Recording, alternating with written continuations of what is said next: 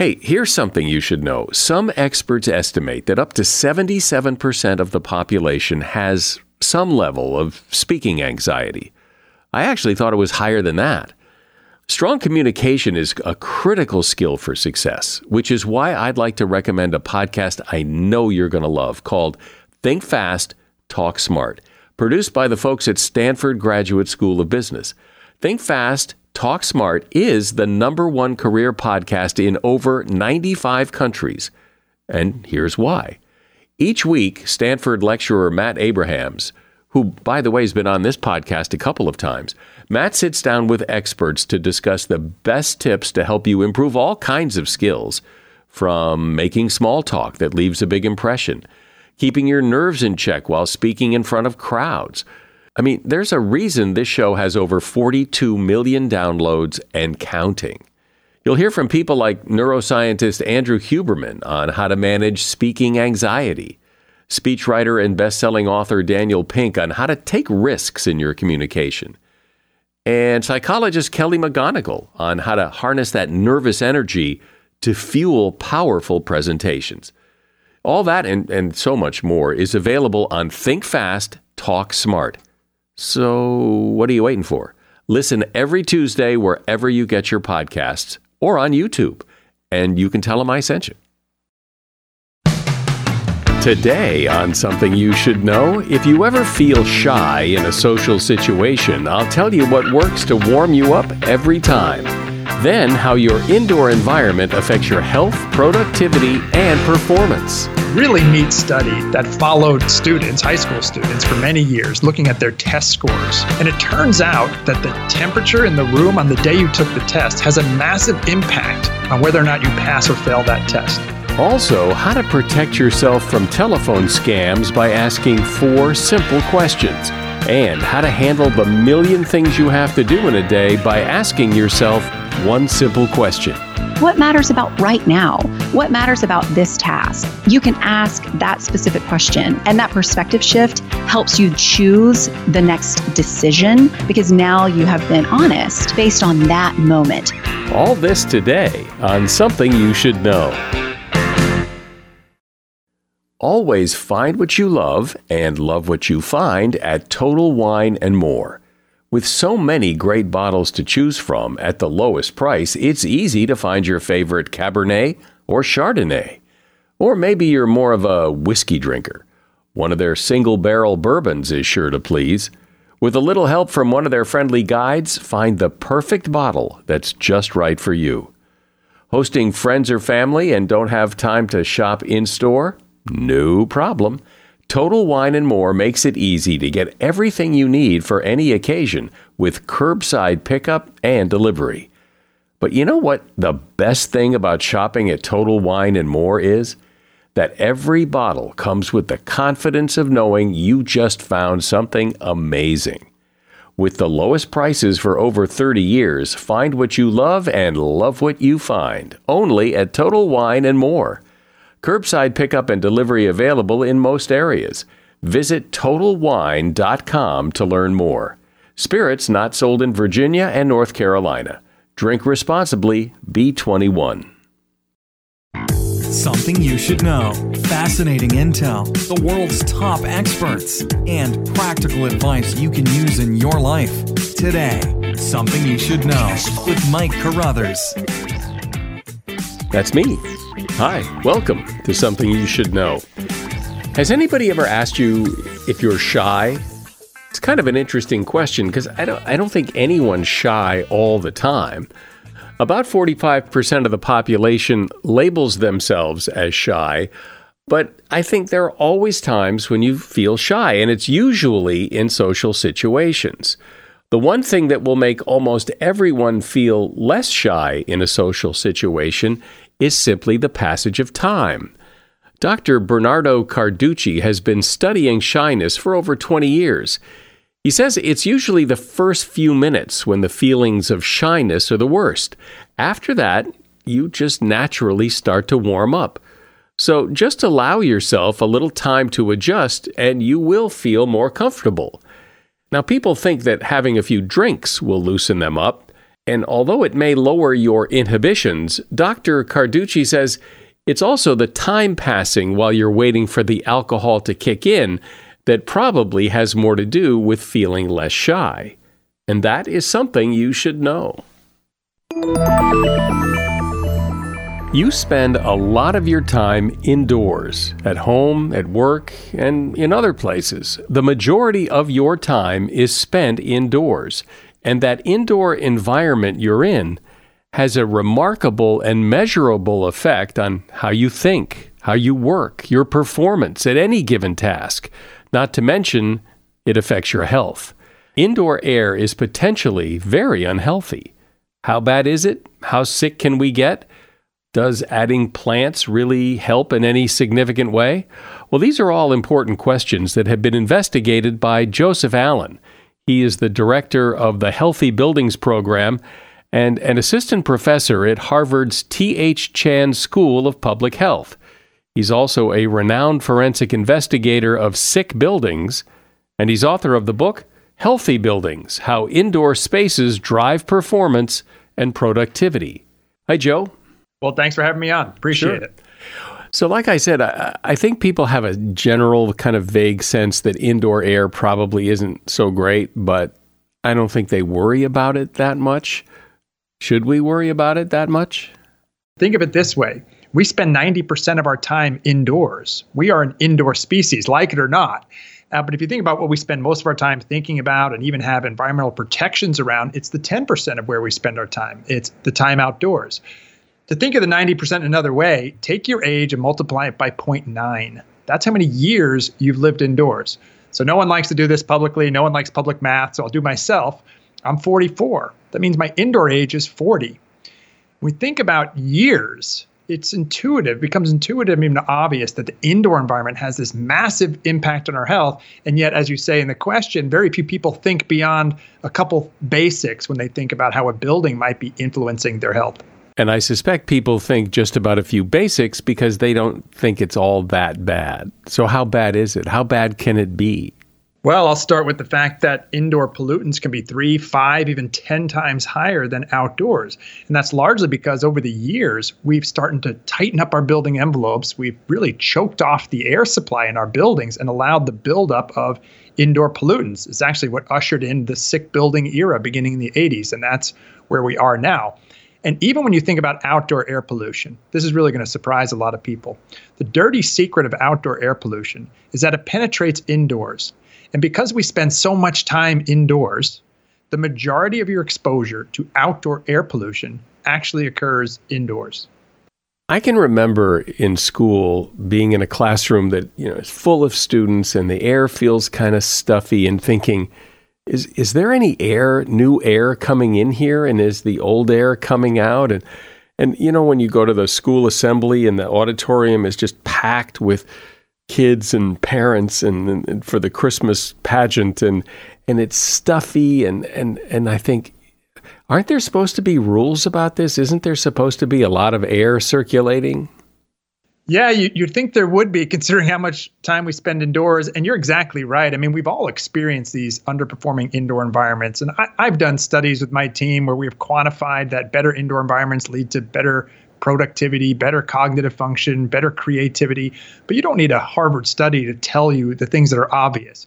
We describe these poorly performing indoor environments as stuffy or it doesn't feel comfortable. Everyone's been in an a stuffy conference room where you can't concentrate. You're looking at the clock. You can't wait to get out of that room.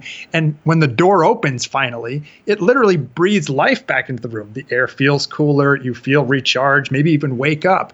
So we've all experienced this. Uh, even time on an airplane, for example. Uh, many people get on an airplane in middle of the day. You're not tired, but what happens as soon as you sit down in that seat? You fall asleep. Another environment that's underventilated. Not a lot of fresh air happening when the plane's right at the gate. So we've all experienced these uh, these in poorly performing indoor environments, and we know intuitively that it impacts us. Um, and then there are studies, of course, decades of studies that back that up and quantify just how impactful these uh, bad and unhealthy indoor environments are. And when you exit the stuffy meeting room, when you get off the plane, does the harm go away or does it is it cumulative?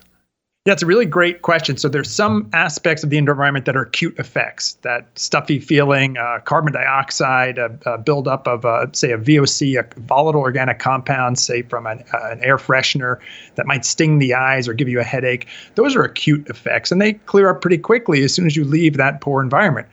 There are other ways that the building is influencing our health on more of a chronic level. And here I think about exposure to chemicals in uh, carpets and uh, furniture and chairs and, and your couch that interfere on your body in subclinical ways, interfere with your natural hormone system, and acts over the long duration. You don't notice it's happening, there's no overt symptom. But over a longer period of time, it can cause uh, these effects to your, uh, we call them endocrine disrupting chemicals, and some of them can even cause cancer. So you have both the acute and the chronic impacts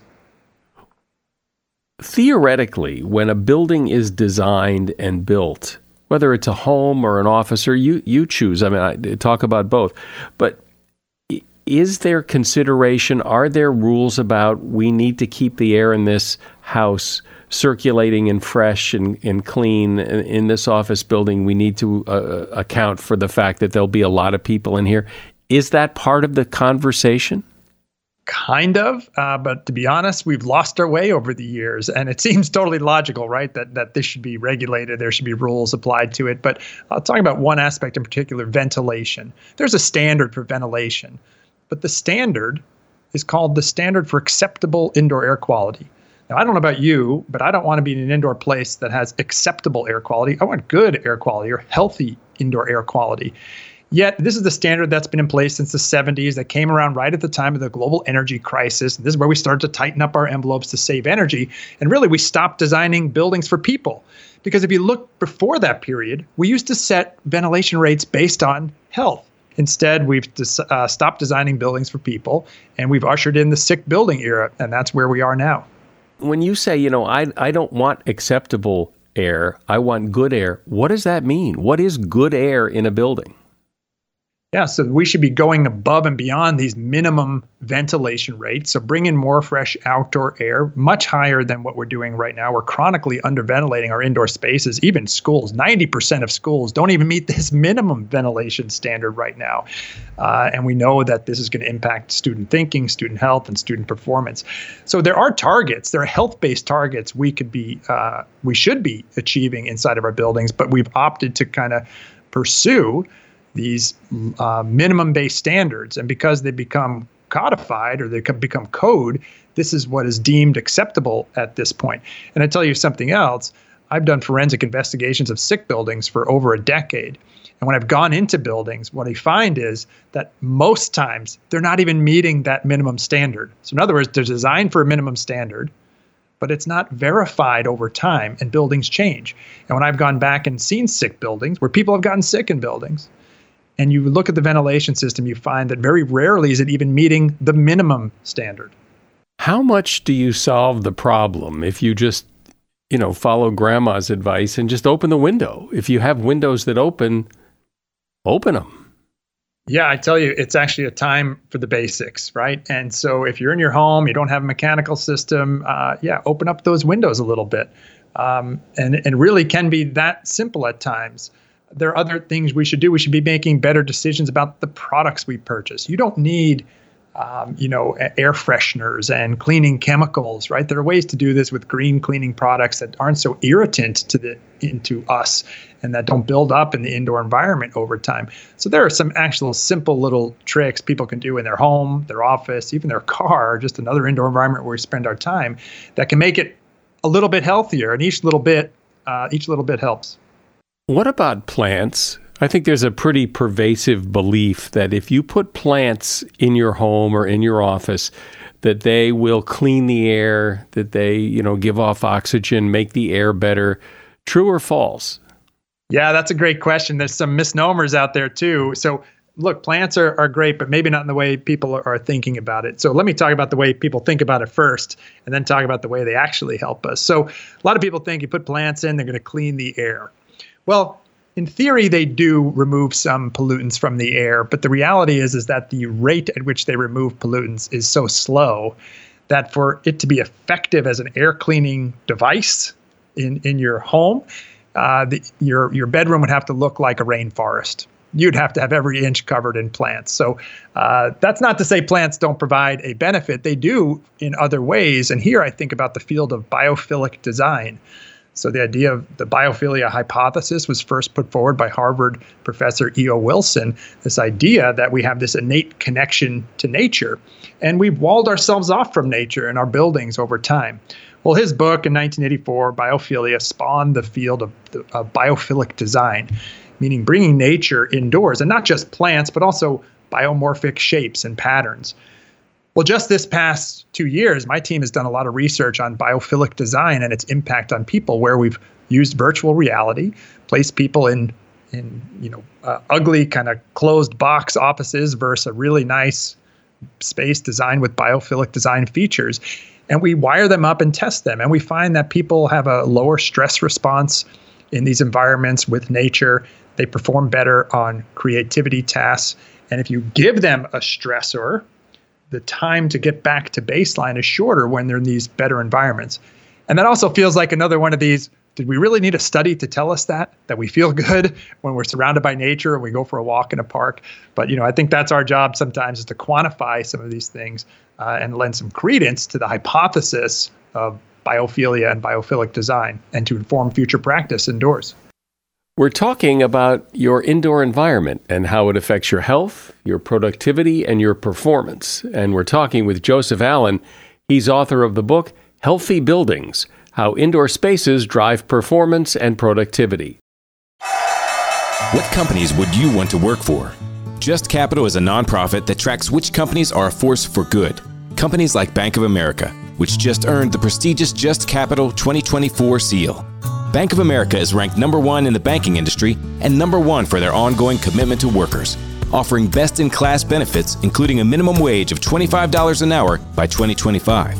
Visit justcapital.com to learn how a just business is a better business. Furnished by Just Capital. If you need to hire, you need Indeed. Indeed is your matching and hiring platform with over 350 million global monthly visitors, according to Indeed data, and a matching engine that helps you find quality candidates fast. And Indeed doesn't just help you hire faster. 93% of employers agree Indeed delivers the highest quality matches compared to other job sites, according to a recent Indeed survey. With Indeed, everything hiring is all in one place, and it makes it so easy. Leveraging over 140 million qualifications and preferences each day, Indeed's matching engine is constantly learning from your preferences. The more you use Indeed, the better it gets. Join the more than 3.5 million businesses worldwide that use Indeed to hire great talent fast. And listeners of this show will get a $75 sponsored job credit to get your jobs more visibility at Indeed.com slash podcast. Just go to Indeed.com slash podcast right now and support our show by saying you heard about Indeed on this podcast. Terms and conditions apply. Indeed.com slash podcast. Need to hire?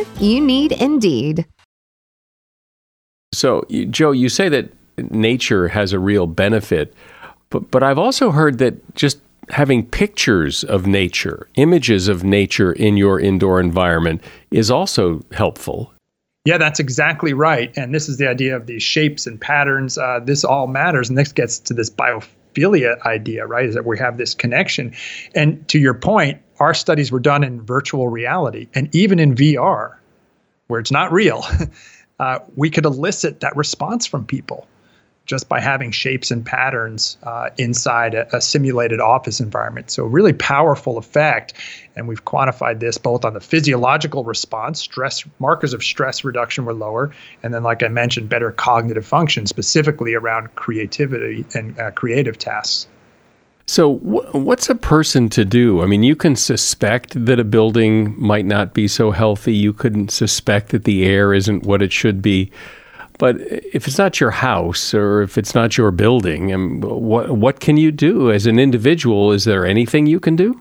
We've seen the rise of, of uh, lower cost portable air quality sensors.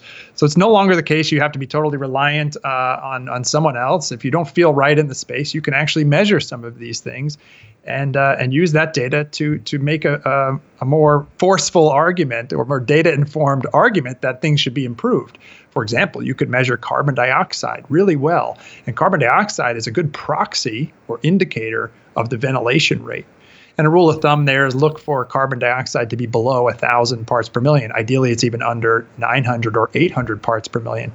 So there are some low cost sensors that are coming available, and it's really leading to um, you know what we describe as an informed shopper, where you no longer have to go out and say it's stuffy in here. You can go quantify that quote unquote stuffiness and demand better. And you get those where at, at Amazon, and where do you get those detectors? Sure. Sure, you can look them up. Uh, just Google, look for uh, indoor air quality sensors. There, there are many on the market. They cost, you know, 100 200 $300 for a decent one that'll measure things like carbon dioxide, temperature, relative humidity, even airborne particles. Uh, and some will measure VOCs or volatile organic compounds as an indicator of gaseous pollutants. You mentioned it a few minutes ago that it's not just the air when you're talking about a, a healthy building and how buildings and indoor environments can uh, impact your health. It's also the lighting, it's also the noise, the sound. There are other elements besides air, yes? Yeah, all of this really matters, and it's all adding up to play a, a, big role on our health. Things like acoustics, we know, are associated with, uh, for example, students and their ability to concentrate and learn in a, in a, in a poor acoustic environment. And so, what does that mean? What is a poor acoustic environment? Does that just mean noisy? So, uh, you know, there are targets we need to hit. And so the first is you want to be below what we call the occupational exposure limits for noise. And this would, uh, above that, leads to noise induced hearing loss. So this would be more like uh, industrial facilities. You shouldn't come anywhere close to these in an office or a school, or certainly not your home. But below that, we know that um, when reverberation levels are too high, that's an acoustical property, uh, or back, meaning and background noise is too high. It makes it hard to concentrate. It makes it hard to think. And there are studies that show this, and it, and showing that it leads, uh, you know, students have lower um, reading comprehension and performance on tests in these kind of environments. So it's not just the case we're trying to, you know, protect our ears from losing hearing at a rock concert. Certainly, we, we want to protect ourselves from things like that.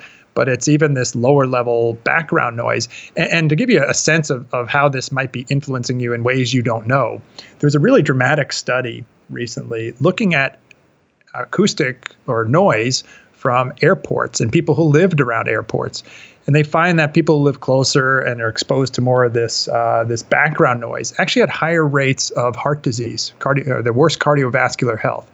That's really surprising to people, right? We think about noise and acoustics. Maybe the learning I mentioned isn't that surprising. Certainly, noise-induced hearing loss isn't that surprising. But to think that noise has an impact on your heart health, well, that's really shocking to people. But uh, but it's the truth.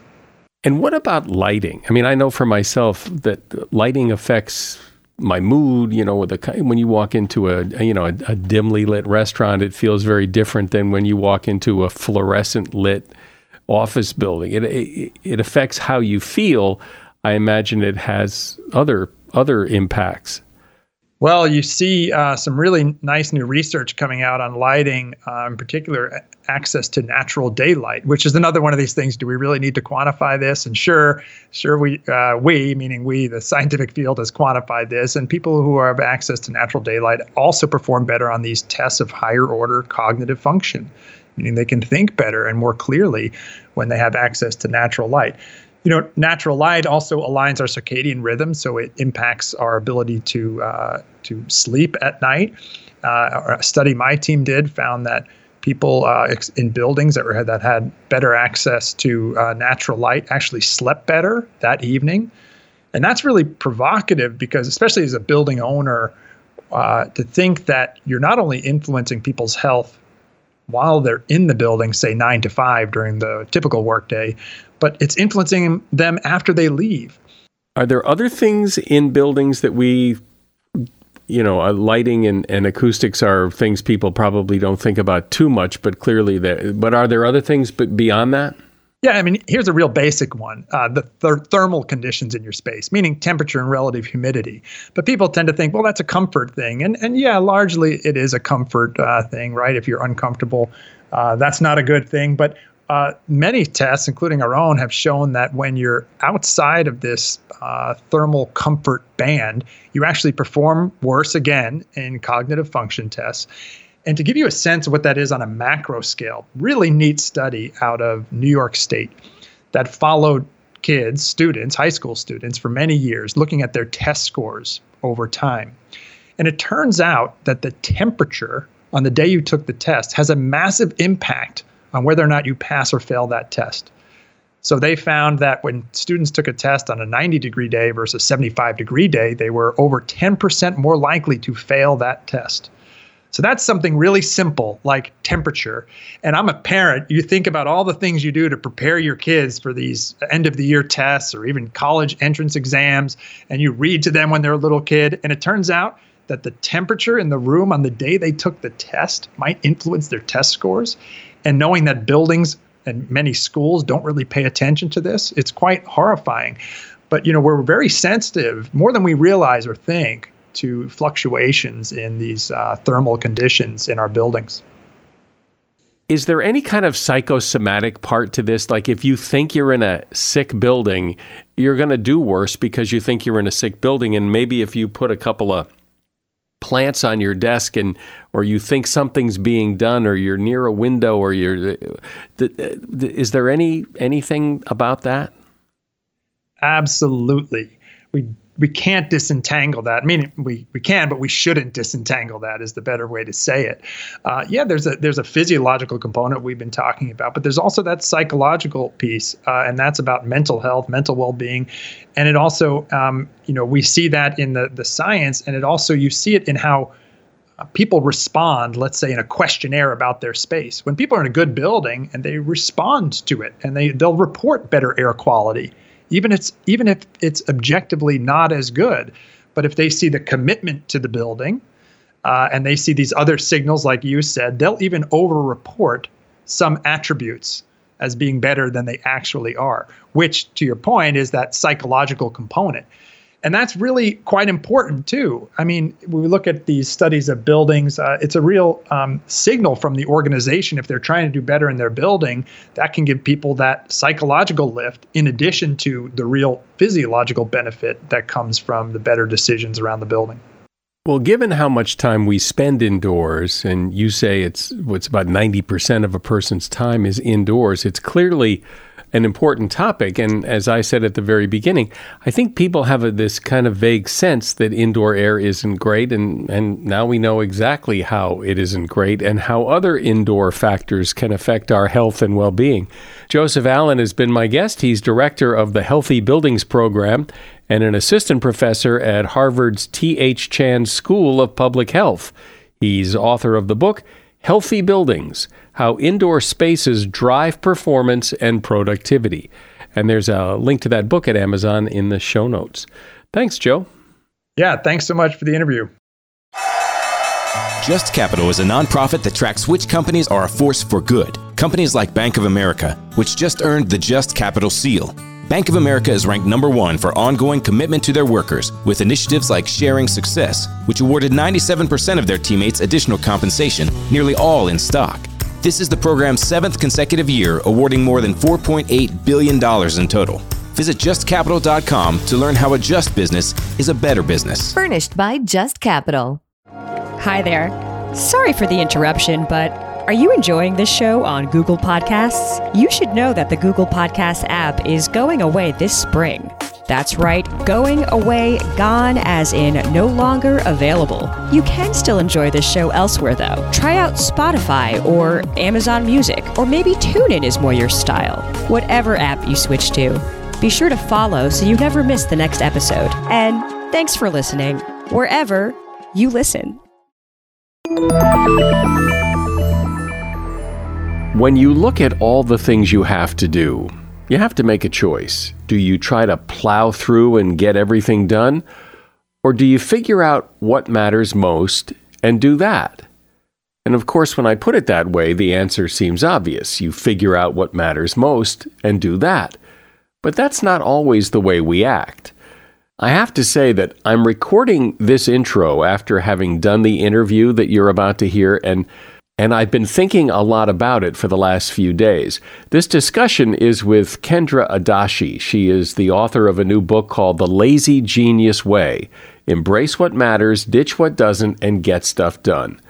Her message really struck a chord with me and and apparently a lot of other people too. Her book was released on August the 10th, and in less than 24 hours, I saw that it was ranked at 105 in the Amazon overall bestseller list and was the number one book in time management and motivational self help, all in less than 24 hours.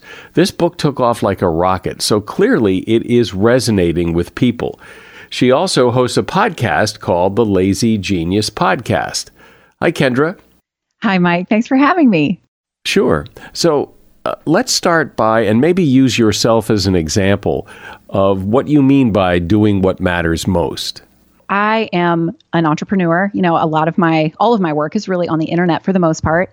And there are so many resources out there that tell me how to do this job well. And they're all great and well intentioned. Um, but if there are certain parts of my business that are really draining to me that perhaps don't matter as much, um, if I keep putting energy into those things, then I am not going to have the remaining margin to to uh, handle the things that I really want to, to pour energy into things I want. So, for example, like uh, social media is something that can be such a suck when your business is, uh, when you're an entrepreneur and you think, well, I need an Instagram strategy and a Facebook strategy, and I have to be on LinkedIn. And you know, you're trying to do all of these different things. And that is perhaps a simplistic example, but it's also one that I think is pretty relevant for a lot of people where you think you have to be in all of these places and you're optimizing all of these places where I have just chosen that I want to be a genius because lazy geniuses are a genius about the things that matter and then lazy about the things that don't. I have chosen to put my energy into one place, into Instagram, and then just let the other things sort of slide, and that's okay. It's okay that it looks different than other other people. Um, it doesn't mean I'm doing it wrong. It doesn't mean that someone else who chooses another avenue is doing it right or wrong. Uh, just to sort of remove the the morality on those choices that we can just choose what gives us energy and not choose what doesn't and it's okay that those things are different. And why is that so hard to do? And and your example is a good one because i and i think people have felt that pull whether or not they have a business that you have to be on Instagram, you have to be on LinkedIn, you have to be on Facebook, you have to you have to you don't have to, but I mean, but then there's the then the the worry that well, if I don't, what am I missing? Who who's not seeing me? Who? And then there's the, all the anxiety over that.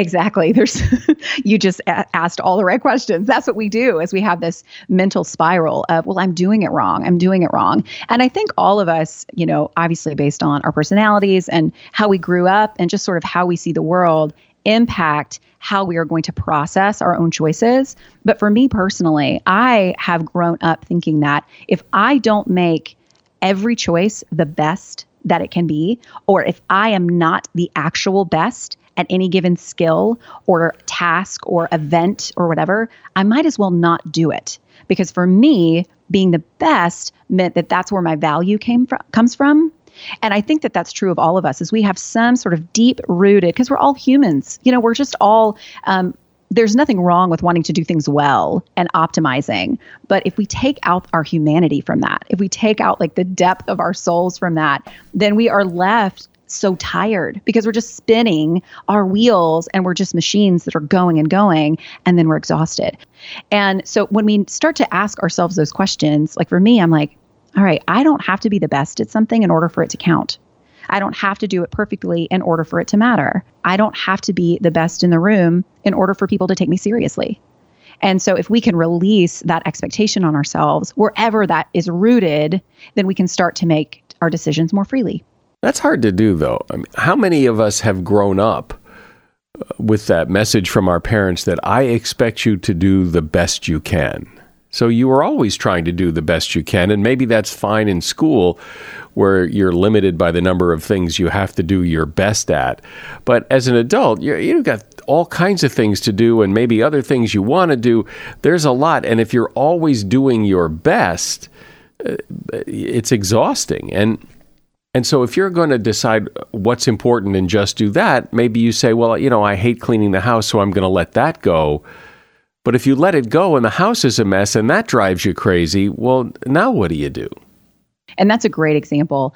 I mean, who likes to clean? Nobody really likes to clean their house. There are a lot of things in our lives that we don't like to do. But if we can step back and truly name what matters about that task, like cleaning the house, and say, this is this task gives me a place of calm or a place of rest or a place of inspiration or it is a demonstration of my personality. And when the house is clean, you can see that more or whatever the case may be. It reframes the actual task. It doesn't make it as much of a chore because our perspective is different. I think so much of life is perspective because we're all really doing a lot of the same things.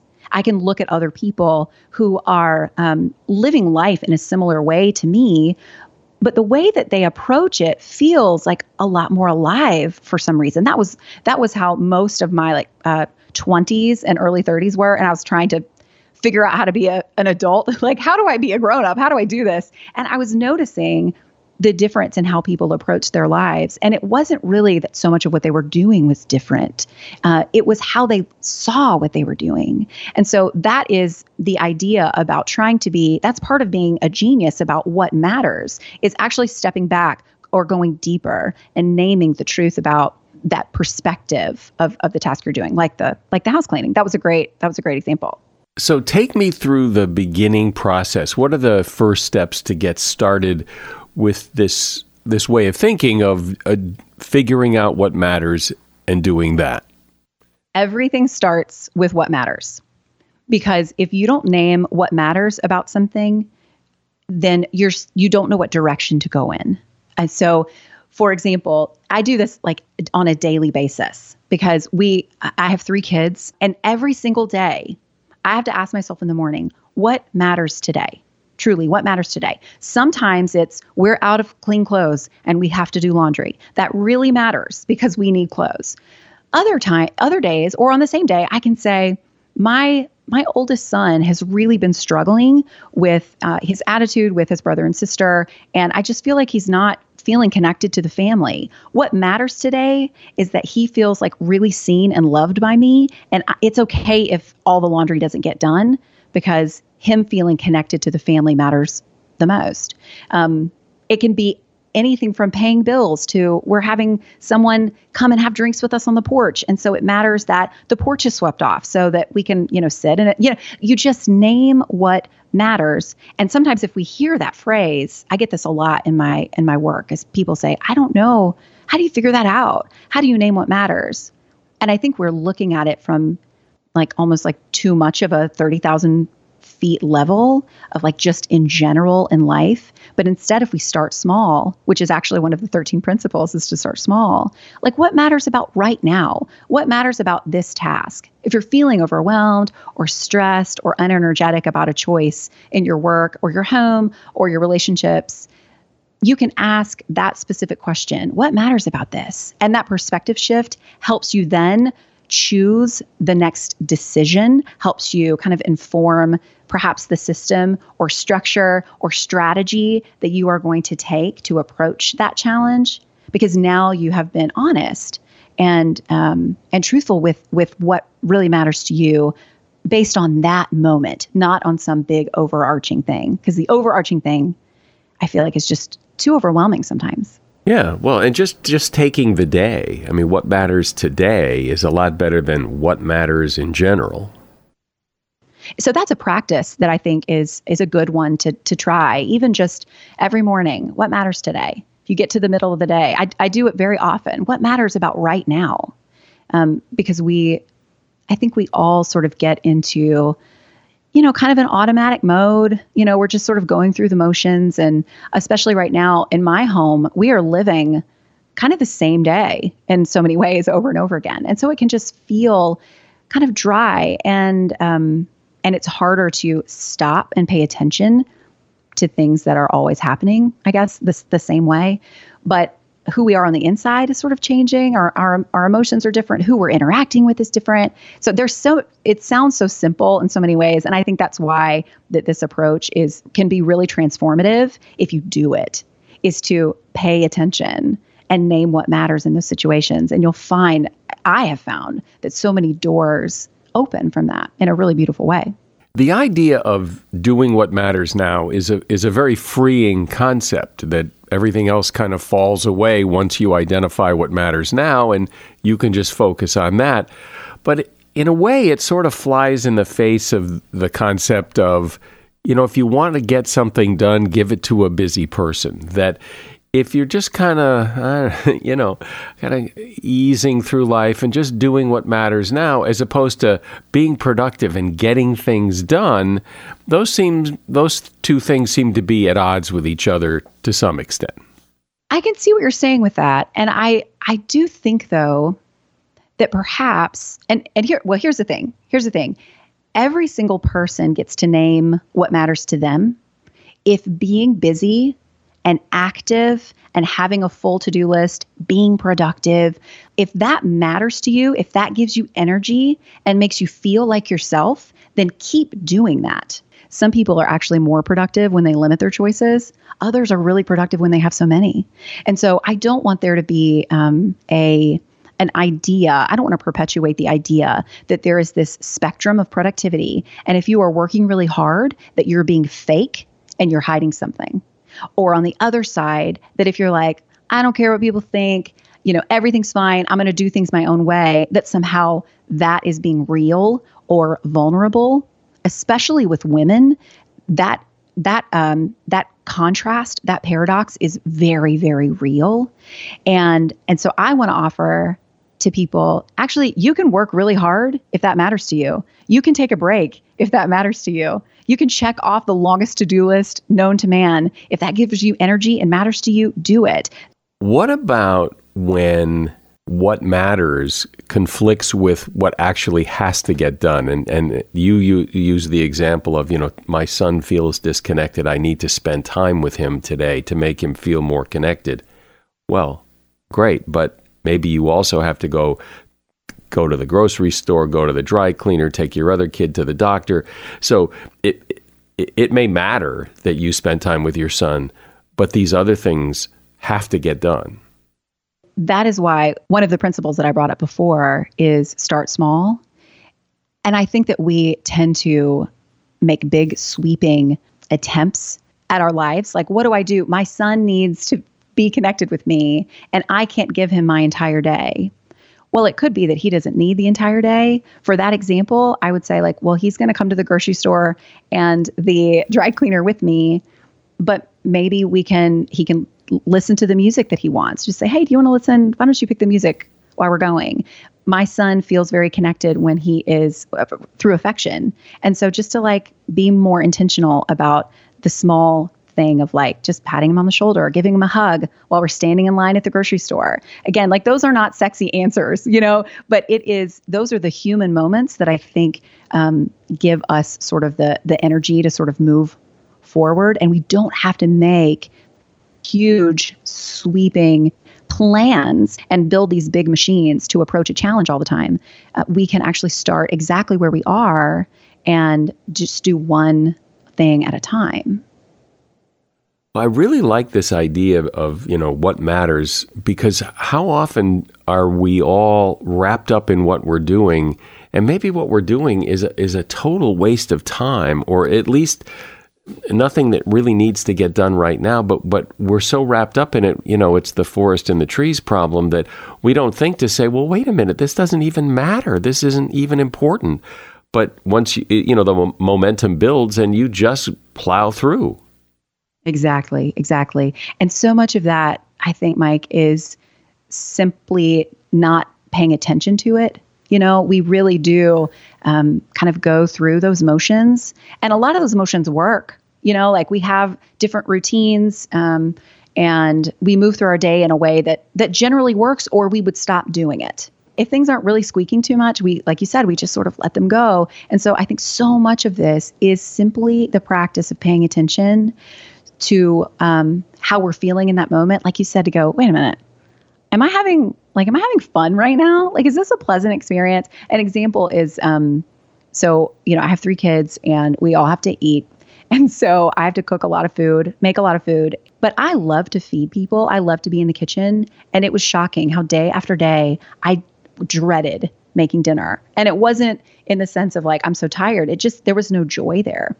And it's because I was actually focusing on this is how you're supposed to eat dinner. This is how dinner is supposed to look. Like, this is what's supposed to matter. And when I just stepped back and said, what actually matters about dinner?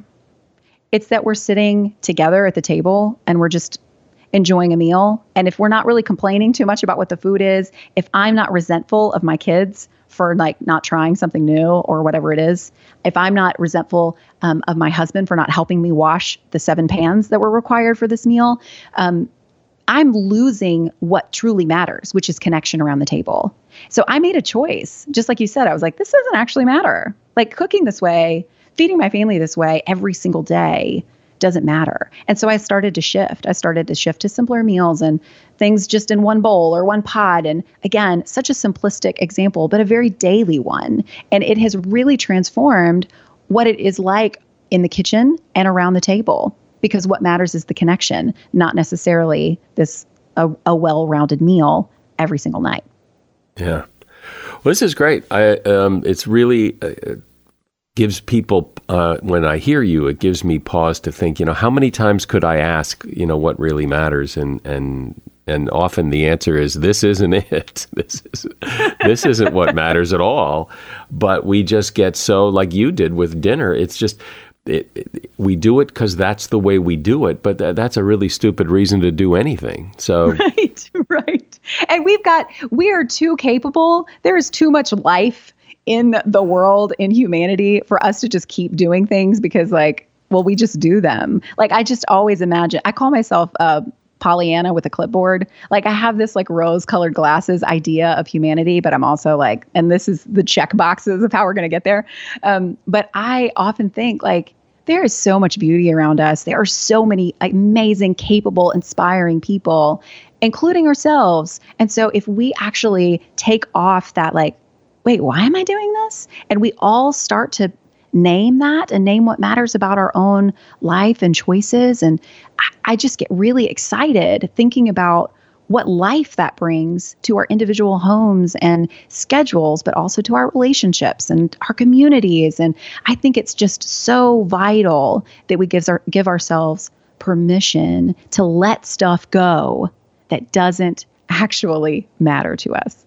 And when you look at it, when you look back on your life, it becomes really clear that that you spend a lot of time on things that really don't matter. So maybe it's time for a shift.